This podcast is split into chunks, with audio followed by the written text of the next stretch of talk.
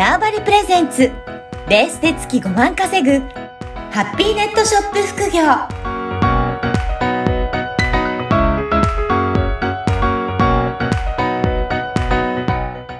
こんにちは、小ラボの岡田です。はい、こんにちは。可能性を広げるネットショップアドバイザーのジュロです。おじろさん、今回もよろしくお願いします。はい、よろしくお願いします。はい。えっ、と、そういえば、おじろさんは海外にもいろいろ、あれですかね、えー出ていたりとか、そういったところも取り組みってされてらっしゃるんでしょそううかですね。まあ、あの、あれですけど、私自身は日本が好きなので、あんまり外国は行かないですけど、物は出し物ます。は、物は出してるけどはい、今どうなんですかね、あの、海外の市場の状況って、日本のものって、やっぱり人気あったりとかするんですか？やっぱり日本のものは人気がああ、りますね。なんかね、あの、トレンドワードになるぐらい、 Used Japan とか、 Used Japan だったか忘れたけど、まあ、うん日本の昔、語品っていう、へえ。やっぱりそれは今のあの世界情勢とか、そういった経済の情報とか、なんかいろいろなものもか絡んでくるっていうところもあるんですかね。まあ、日本のものが、まあ、うんでどうだろう、ユースドジャパンとかだとあんま関係ないかもしれないけども、まあ、ある程度、ちょっと関係あるのかな。やっぱり、インバウンドでお客さんが日本に来ます。はい。あれなんか日本って結構いいもんあるよね。うんうんみたいなとこからちょっと認知が増えてるっていう要因もあると思うし、はい。やっぱり、あの、まあ、ここの、日本に住んでるとあんまわかんないですけど、ちょっとやっぱり外国の人からするとちょっと面白いうん、じゃないいですかね。文化とか、はい。なんかその国民性とかがちょっとなんか面白いんかなと思いますけどね。あなんかそれは自分ではわかんない。別に普通なも面白くもないあ、はい。かなと思うんですけど、あの、まあ、ちょっと最近休んでるけど、前にこの渋谷で、その、まあ外国人のお友達と一緒にスナップショットを撮るって試みをしてた時に、えー、はい。どう、日本どうですかって聞いたら、なんか面白い人がいっぱいいて楽しいね、みたいな言ってたから、な、あの、まあそういうもんなんだろうなって。私からすると別にそんななんか面白いかって思ったんですけど、うん、うん、うん。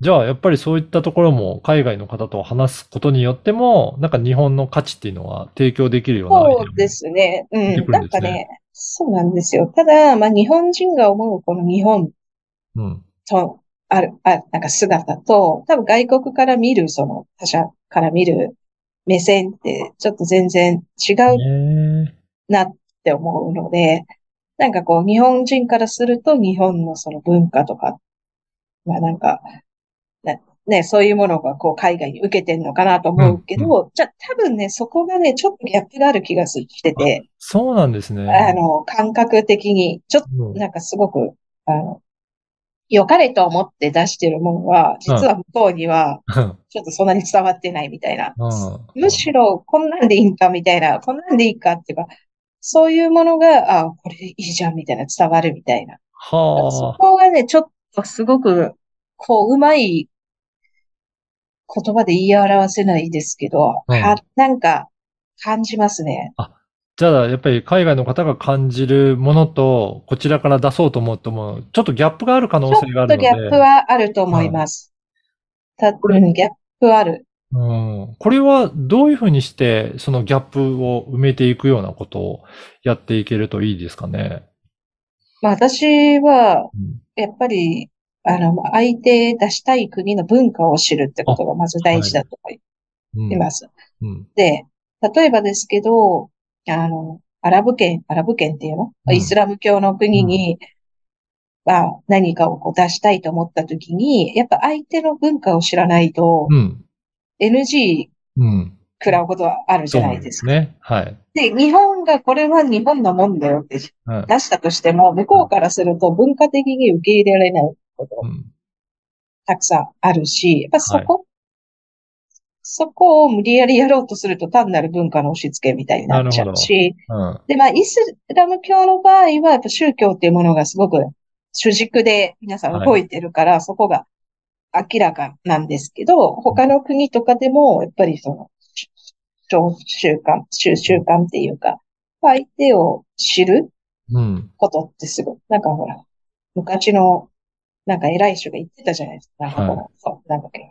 あの、兵法とか書いて、兵法書いてた人も、なんかやっぱ相手を知る、はい。戦に勝って相手知るの大事みたいな。やっぱそこってすごい大事、大事だな思います。だから、まず相手の文化のこともよく知っていってっていうことなんですね。そうですね。そこがやっぱ大事で、うん。だから、あの、で、ある一定のところを超えると、はい。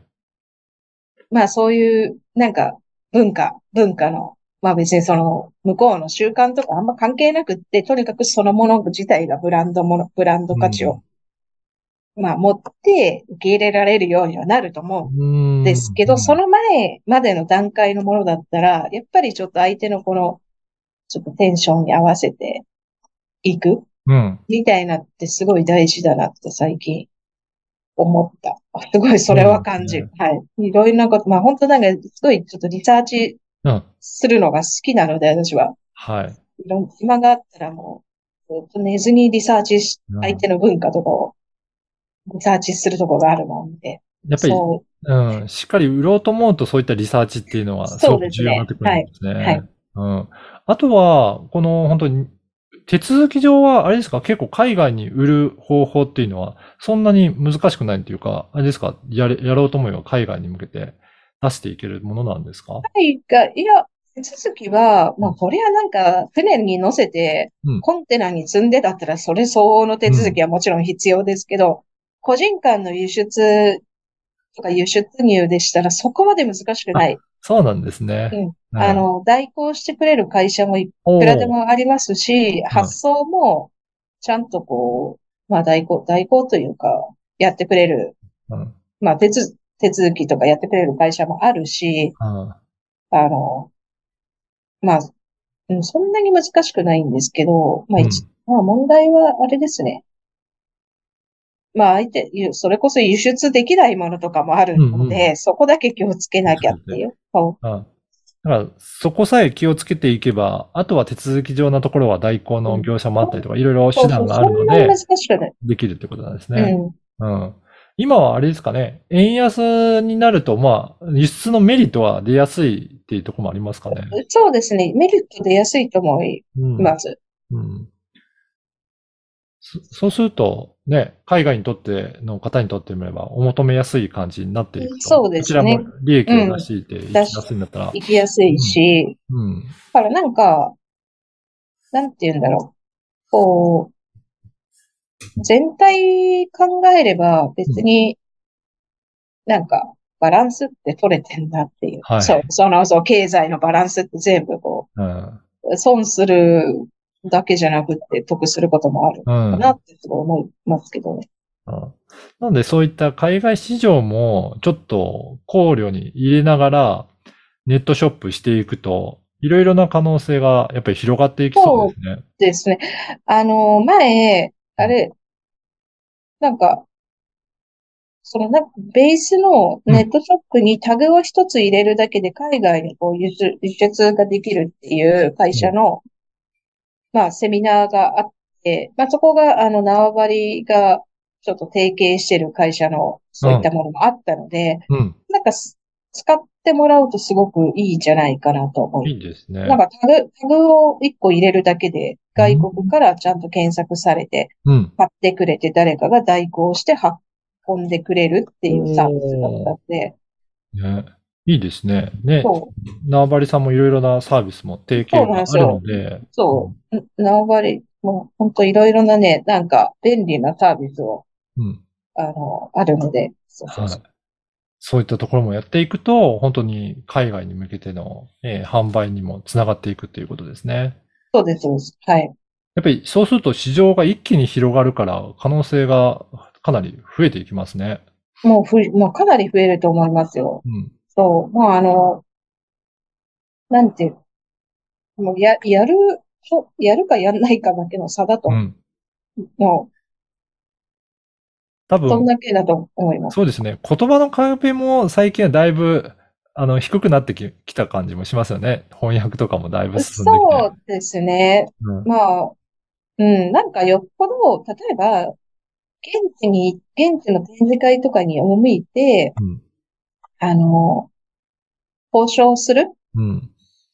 人間と人間で交渉するときは、私は現地の、なんかアドバイザーっていうか、なんていうの、コーディネーターは必要だと思うんですはい。よね。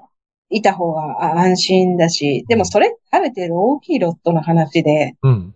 あの、ちっちゃい小売りの輸出とかだったら別になんか翻訳でなんとかなるし、そもそもそんなに相手が外人とかあっても、じゃないですか。あの、うん相手の人からしたらネイティブな人たちじゃないとわかるから、まあ、ちはいょっと別に間違えても、しょうがない。だって、ねそんないちいち思わないですよね。こっちが逆の立場で、はい例えば、なんかマレーシアからなんかメールが来て、ちょっと日本語がおかしくても、はい何も思わないじゃないですかそうですよね。これと同じ買ってるんだからね。そう、別にそんなのはどうでもいい、些細なことで。だただやっぱりね、あの大事な数量とか、そういうところがちょっと違うと困るんですけど、と思います。はい。ね、そういったところだけ気をつけていけば、本当に海外に出ていくっていうところだと、可能性が本当広がるなと思います。そうですね。はい。はい。ぜひ挑戦もしていただければなと思います。そうですね。はい。はい。いや、おじろさん、今回も、えー素敵なお話ありがとうございはい。ました。ありがとうございました。この番組はバーチャルオフィス縄張りの提供でお送りいたしました。